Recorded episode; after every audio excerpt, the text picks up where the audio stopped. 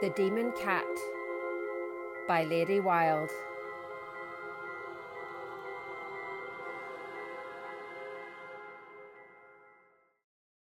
There was a woman in Connemara, the wife of a fisherman, and as he had always very good luck, she had plenty of fish at all times stored away in the house, ready for market. But to her great annoyance, she found that a great cat used to come in at night and devour all the best and finest fish. So she kept a big stick by her and determined to watch. One day, as she and a woman were spinning together, the house suddenly became quite dark, and the door was burst open as if by a blast of the tempest, when in walked a huge black cat, who went straight up to the fire, then turned round and growled at them. "Why, surely this is the devil," said a young girl, who was by sorting the fish. "I'll teach you how to call me names," said the cat, and, jumping at her, he scratched her till the blood came. "There now," he said, "you will be more civil another time when a gentleman comes to see you."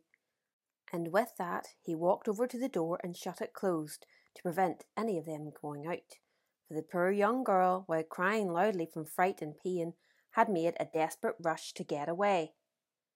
Just then a man was going by, and hearing the cries, he pushed open the door and tried to get in. But the cat stood on the threshold and would let no one pass. On this, the man attacked him with a stick and gave him a sound blow.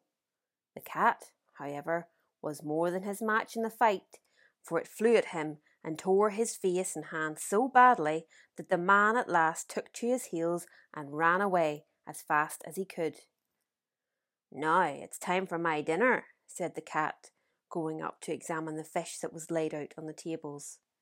"I hope the fish is good today. Now, don't disturb me, nor make a fuss. I can help myself."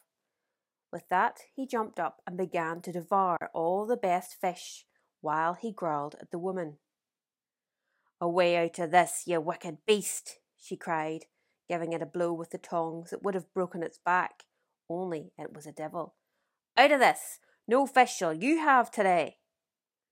But the cat only grinned at her, and went on tearing and spoiling and devouring the fish, evidently not a bit worse for the blow. On this, both the women attacked it with sticks, and struck hard blows enough to kill it, on which the cat glared at them and spit fire. Then, making a leap, it tore their hands and arms till the blood came, and the frightened woman rushed shrieking from the house. But presently the mistress returned, carrying with her a bottle of holy water, and looking in, she saw the cat still devouring the fish, and not minding. So she crept over quietly and threw the holy water on it without a word. No sooner was this done than a dense black smoke filled the place, through which nothing was seen but the two red eyes of the cat, burning like coals of fire. Then the smoke gradually cleared away, and she saw the body of the creature burning slowly, till it became shrivelled and black like a cinder, and finally disappeared. And from that time the fish remained untouched and safe from harm, for the power of the evil one was broken, and the demon cat was seen no more.